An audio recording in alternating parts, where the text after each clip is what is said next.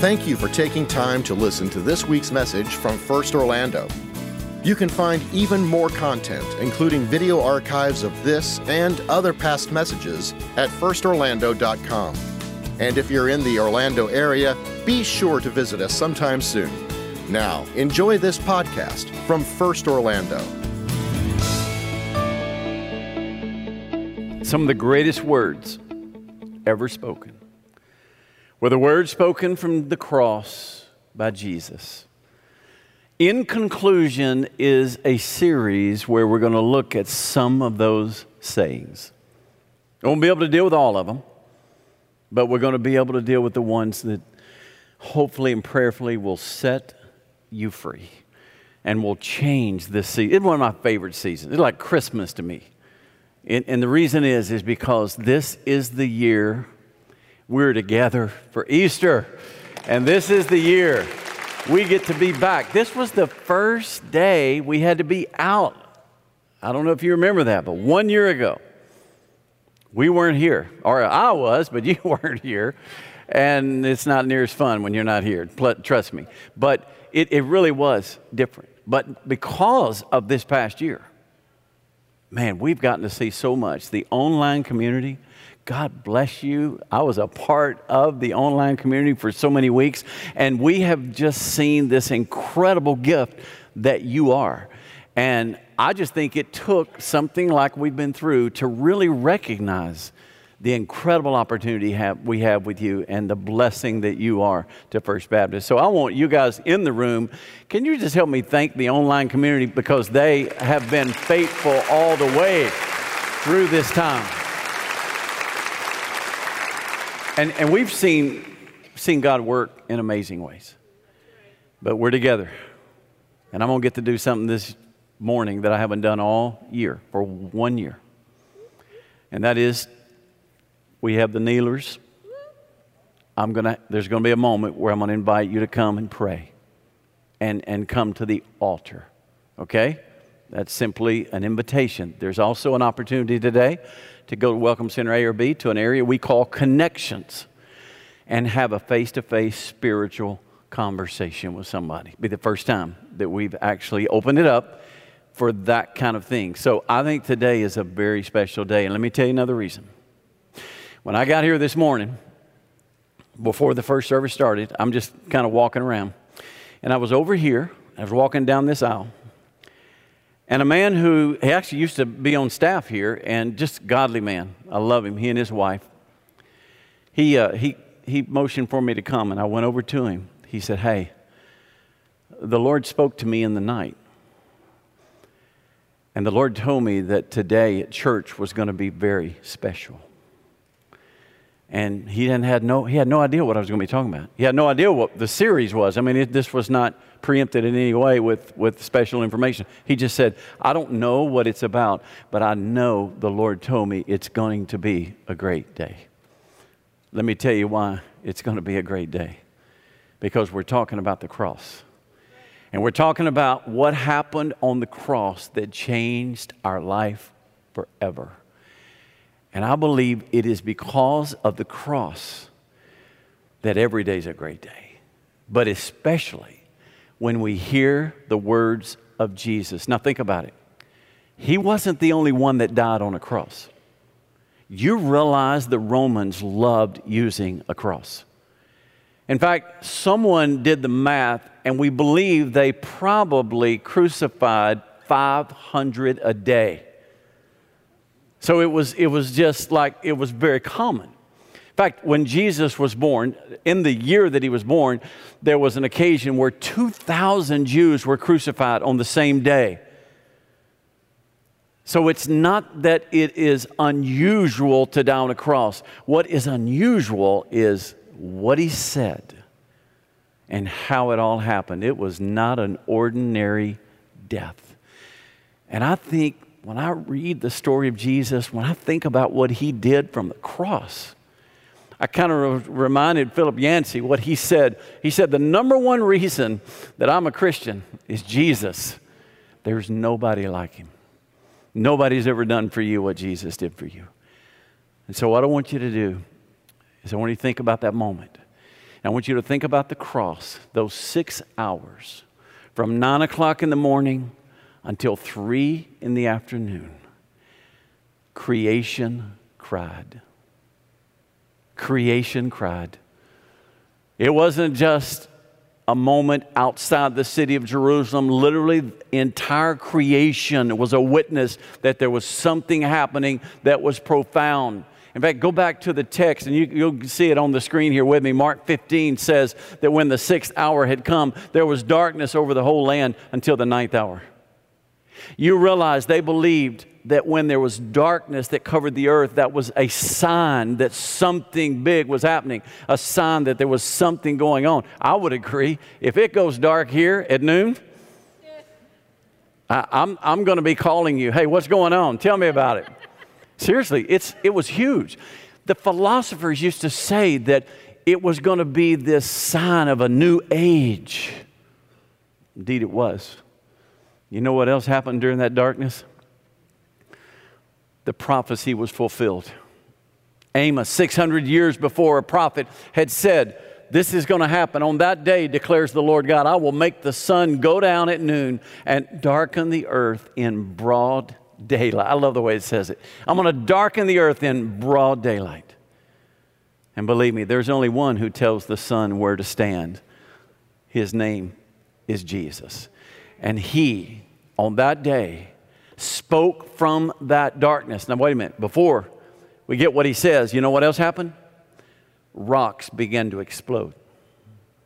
The earth began to shake. Listen to this from Matthew 27. The earth shook, the rocks were split, and the tombs were also open, and many who had fallen asleep were raised. Now, you might could have handled the earth shaking and the rock splitting open, but let me tell you, when that brother walks out of the grave and comes down your street, you would have said, okay, well, we got something happening here, right? I, that's when I'm out. I'm gone. What in the world? It was an unbelievable day. So you can't hear all that and think it was just an ordinary death. No, it wasn't, because he was not an ordinary man. And what he had done was not ordinary. It was as if his words from the cross were announcing this incredible new beginning. It was like all things were being made new. It was like Jesus was saying, I love you. And then Jesus cried from the cross. Of all the things he could have said, out of that darkness, in that moment, with the earth literally giving testimony, there was something big happening. Of all the things he could have said, he says something that just you, you just have to sit in amazement. So let me set it up for you. Luke chapter 23. Story is told of the two criminals who are on either side of him. They are railing against him, one of them in particular. There are people beneath him who are literally casting dice or lots in the day to divide up his garments. They are mocking him. There are Pharisees there that are mocking him, saying, Aren't you going to save yourself? Why don't you save us? I mean, there was incredible disrespect. And in that moment, I'll quote the verse. In that moment, the first thing out of his mouth, Father, forgive them. They know not what they do. Father, forgive them. Well, let me tell you what's shocking about that. Now, first of all, Father. He doesn't call him judge, he doesn't call him the creator. He doesn't call him the sustainer of all the earth and all creation, he calls him Father. It's out of relationship that Jesus cries out to his Father, which is this most beautiful picture of what he came to do for us, so that we too can pray, Our Father who art in heaven. And when he says Father, he doesn't say, Father, burn them up. Get them, destroy them. No, he doesn't ask the Father to punish them, he asks the Father to forgive them. I mean, how, How crazy is that? He asked the Father to forgive them. You see, there most people have a view of God that He's a judge waiting to punish them, when the reality is He is a Father who is waiting to forgive you. And maybe if we got our understanding of God and who He is and what He's about right, we would be a lot more effective for Him and love Him a lot more. He says, Father, forgive them, for they don't know what they're doing. What does that mean? They didn't comprehend it. How could they know what they were doing? How could they know that their sin had put him there? How could they understand the gravity of sin? We don't even understand it. I can tell you when you sin, you're crazy. You're crazy. You know why? Because you are hurting one who loves you more than he loves anything else. And he loves you more than anybody else loves you. And to break his heart is almost the most illogical thing to do. And yet we do it all the time. So, Father, forgive them. They don't know what they're doing is right. We're not always aware. We don't always understand. In fact, I don't think they understand the love of God. They didn't understand the love of God. They didn't realize as they're crucifying, He's doing that for you. And they didn't realize they were a part of a plan that God had already purposed that, that Jesus should be crucified. You see, what's amazing to me is that God had been loving mankind from the very beginning. Everything in the Bible is a story of God's love for man. He loves and loves and loves, and we kept bringing somebody else to prom. And so finally, there's his son. And the words out of his son's mouth Father, forgive them. They don't know what they're doing. I love the quote by John R.W. Stott. When he talks about the cross, he says, Before we can begin to see the cross as something done for us, we have to see it as something done by us. We were there. It was our sin that took him to the cross. So let's answer the question who's he talking about? Father, forgive them. Was he talking about those criminals on either side of him? Or are the guys hanging out beneath the cross making fun of him? Yes. Yes. Was he talking about us? Yes. He was talking about all mankind. He was talking about every human who would ever draw breath. He was talking about every human who would ever sin, which is all have sinned and fall short of the glory of God. Now, let me, let me just see if you can wrap your mind around this. It was every person who has ever sinned on the planet or ever will sin. That's who he's talking about. Father, forgive them. Let me show you, let me prove. Isaiah, some 700 years before, had said there's going to be a moment where somebody's taking our pain, somebody's taking our suffering, and he gave us this glimpse into Jesus 700 years before the day he died. Surely he has borne our griefs. He's carried our sorrows, yet we esteemed him stricken, smitten by God, and afflicted. But he was pierced for our transgressions, not his, our transgressions. He was crushed for our iniquities. Upon him was the chastisement that brought us peace, and with his wounds, we are healed. See, I believe that's talking about us. I believe it's a prophecy 700 years before Jesus died, and now 2,000 years from that day, that he was referring to every one of us sitting in this room, every one of you streaming. Did he know you were going to be streaming? Yes. Did he know that you were going to be born and alive at this time? Yes. And I'll show you one more place. That's the prophecy out of Isaiah. Let me show you a confirmation in Hebrews, a New Testament book, where the writer of Hebrews basically says, Hey, it's done. He did it. Every priest stands daily at his service, offering repeatedly the same sacrifices, which, by the way, can never take away sins. Remember that. Then he says, But when Christ had offered for all time, a single sacrifice for sins.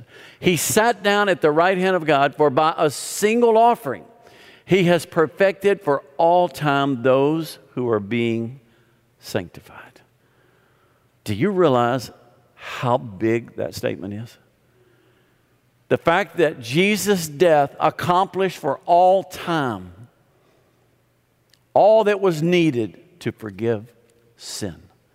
And so he is sitting at the right hand of God. If there was something left to do to forgive you of your sin, Jesus wouldn't be sitting down. He's sitting down because it's done. His one moment of suffering on the cross, those six hours that Friday changed history forever. It's changed the past, it will change the future. And now, for all time, it is affecting those who are being sanctified, is a big word for saved. That's what he did that day. He died for all of us. And you know what? God didn't leave it just with words, He gave us a picture. I love the fact that God, He loves objects. And, and Jesus, when He taught, He would always pick a, like a grapevine and talk about the vine, or He'd pick wheat out of a field and talk about it. Well, in this case, it happened to be a veil in the temple. Do you know what happened on that Friday? Maybe even in that period of darkness, you know what happened in the temple? The scripture says in Mark 15, and the veil, the curtain of the temple, was torn in two from top to bottom. Now, what was that veil? Well, if you know anything about biblical history, you know that veil was what separated a holy place where a holy God would be, and then where sinful man would gather. And it had to be there because sinful man could not come in and defile a holy place.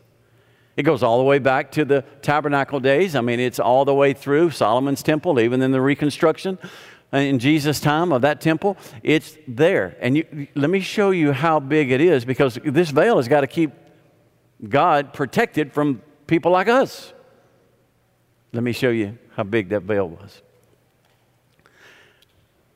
Go from this corner of the stage to that corner of the stage. That's how wide it was. Okay? You want to know how high it was? You see the speaker up there?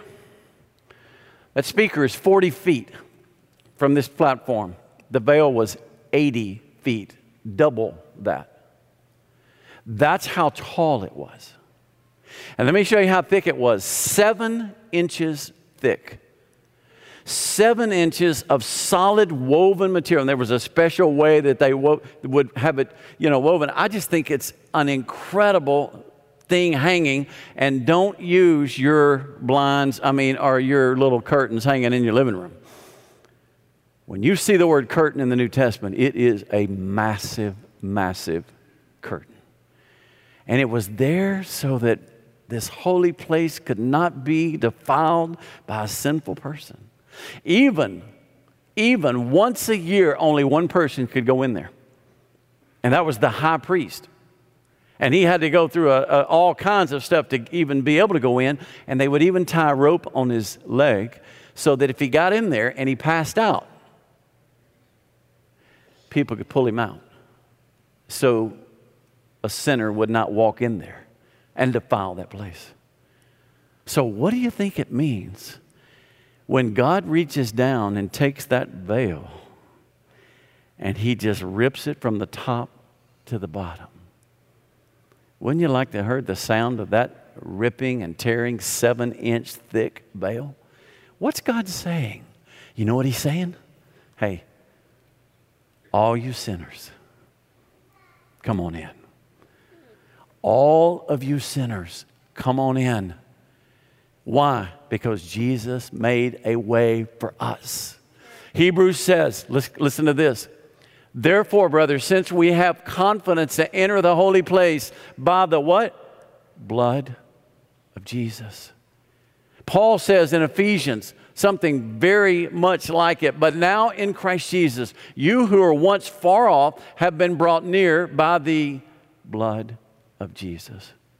You see, the reason that that curtain was torn to invite us in is not because we got better all of a sudden.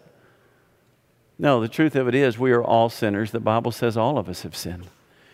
But what happened was there was somebody who took our place and through his death made a way for us to come into the presence of the one who created the heavens and the earth and to have a relationship with him like a friend, walking every day with him, enjoying his fellowship, enjoying his grace, enjoying his beauty. And it all happened because Jesus cried, Father, forgive them. They don't know what they do. How about a, how about a thank you for what he did to make a way for us to come?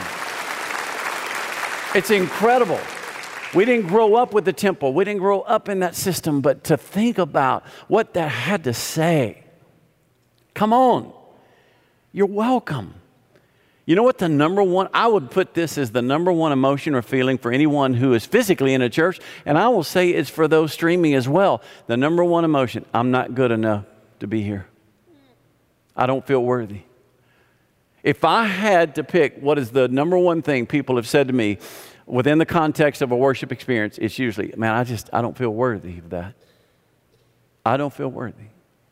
And I'm not going to say there's something wrong with that feeling. I mean, that's a sense of, of our sin and a sense of our brokenness. But let me tell you what's wrong with it. What's wrong with it is somebody took, a pla- took your place and opened the gates wide and is saying, come on in. So quit acting like you're not worth it.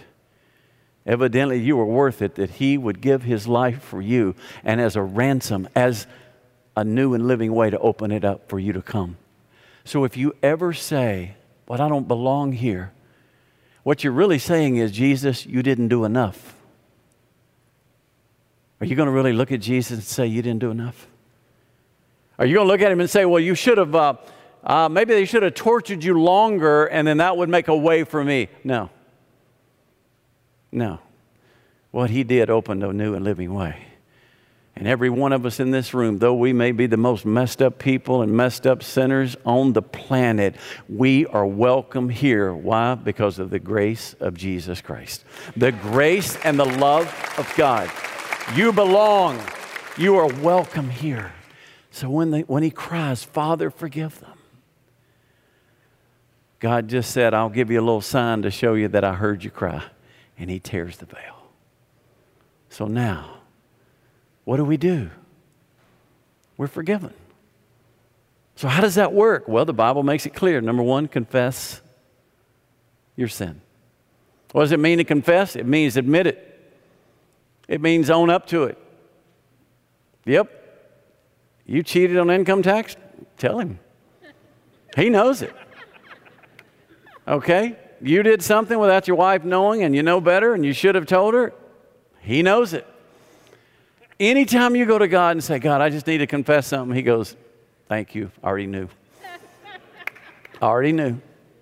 You're not going to give Him any new information. You realize that, right? So, what does it mean to confess? It means you finally get an agreement with Him.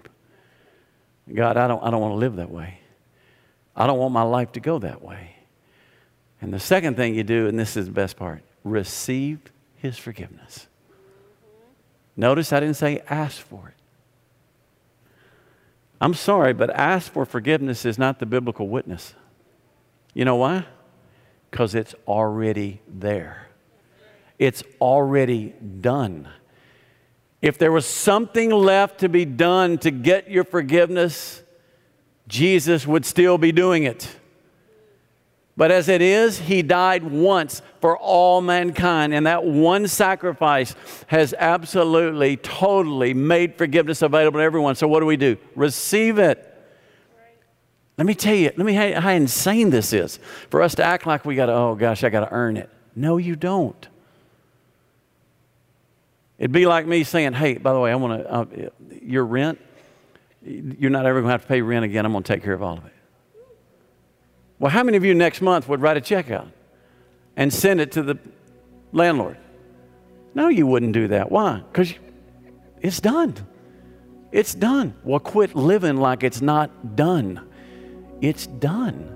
What if you're out eating and somebody takes care of your meal and so the server comes and says, Hey, by the way, your meal's taken care of. And well, I know, but I need to pay. No, your meal's taken care of. And you see the bill and you go, Oh gosh, I don't even think I have money anyway.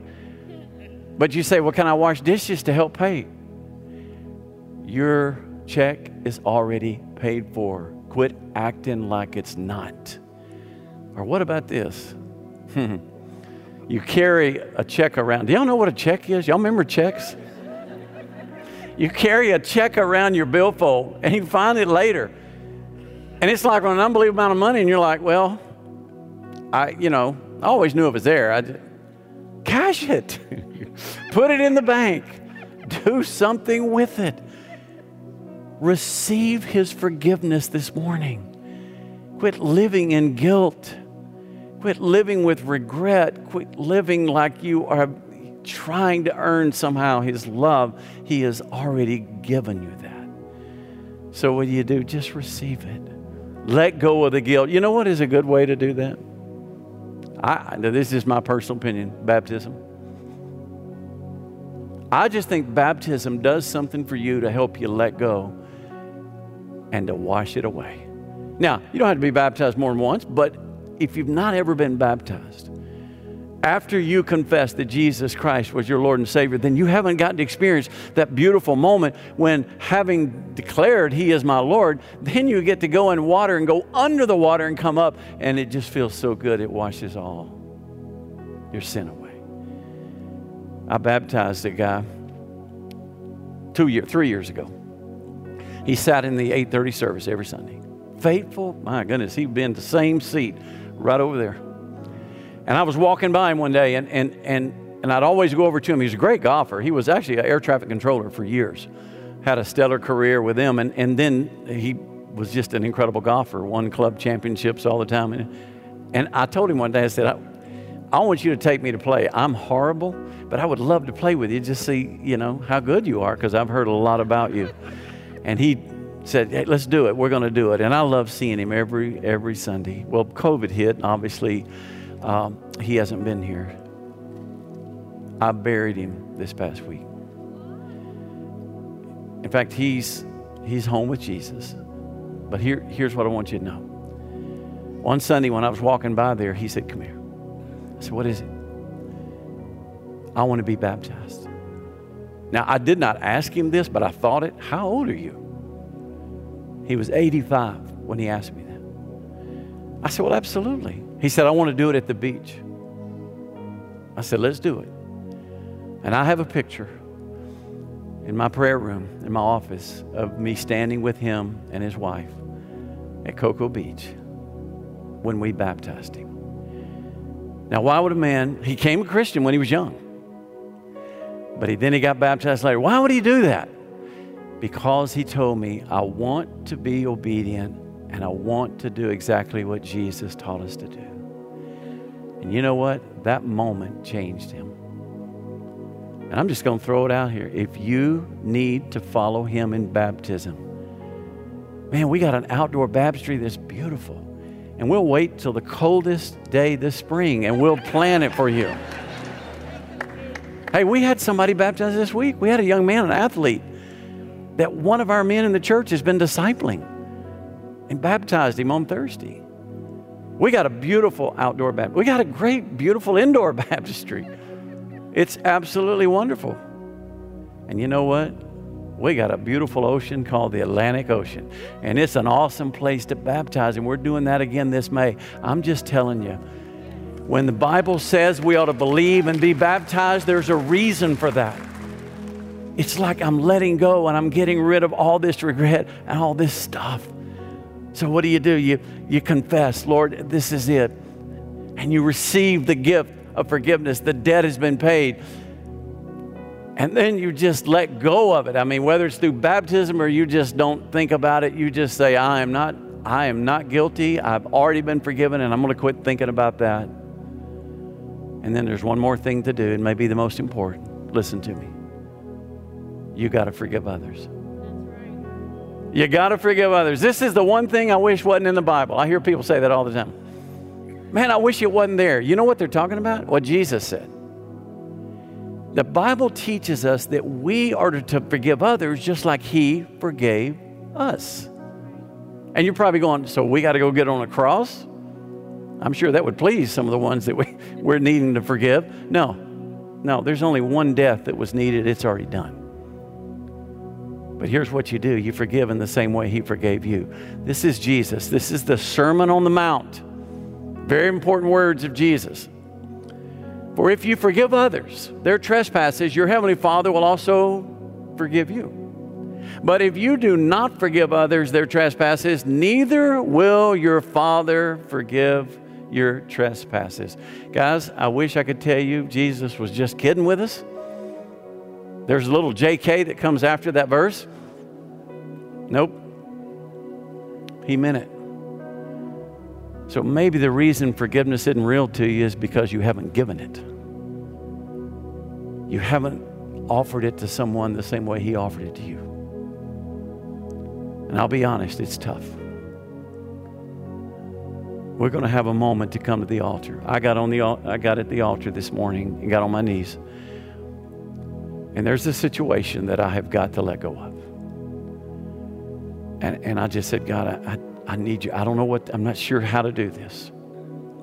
You say, man, you, you have situations like that? Yes, all the time. We had a man here a few minutes ago. He comes down, he's weeping. He said, I had no idea what David was going to talk about. He said, I had a dream last night. In my dream last night, I saw my brother. And I haven't talked to my brother. I have so many issues with my brother because he said some things to my dad before my dad died that I know my dad died thinking that I was a pitiful guy and that I was not an honorable son. And he said, I just can't forgive my brother. And he said, Last night in the dream, I'm at church and I look up and sitting over there is my brother. Now, this is his dream. It's my brother. And he said, I, I saw him and and he said, I, I wasn't sure what to do. I walked over to him and he, he looked cold. And I said, Are you cold? And he said, Yeah. And he said, The last thing I remember, I just reached out and put my hand on him. And then I get here this morning and I hear about forgiveness. So, you know what this man told us? He's headed out of state this week to go seek forgiveness and to offer forgiveness to his brother. So let me just say, I believe in a moment like this, everything that's so awesome about these words, Father, forgive them, can be null and void in your life if you're not willing to forgive. So I want us to bow together. If you're in the room, if you just want to, you don't have to close your eyes. Just try to get your mind focused. If you're online with us, please just try to think about this here for a moment. Number one, do you need to let go of some sin in your life? Do you need to let go of sin in your life? Do you need to let go of something that's there? That, that you just can't confess to God. You, you're so embarrassed and you feel like it's, God already knows. Confess it to Him. Just tell him. And the second question is there somebody you need to forgive? You probably don't have to think long. They come to mind just like that. You probably see them right now in your mind. How about today? Forgiving them. See, I, I think, Lord, if you could help us do this. I know it's already been accomplished, it's already been done. We just got to quit living like it hasn't. And so today, we're not going to act like it hasn't been done. We're going to act like it has. And we're going to let go of our own sin and we're going to forgive somebody else. And we do it in Jesus' name. And all the people said, Amen. Now, let me tell you what happens when you do that. Let me show you a quote. This is by Lewis Smedes. This is an unbelievable quote. When you forgive someone, you're dancing to the rhythm of the divine heartbeat. It's the heart of God. God invented forgiveness as the only way to keep his romance with the human race alive. Without forgiveness, there is no relationship. Not with him and not with anybody. But today, we heard Jesus say, Father, forgive them because they don't know what they're doing. Thanks again for listening to the First Orlando podcast. For more information like our service times, location, and other contact information, be sure to visit us online at firstorlando.com. Have a great week.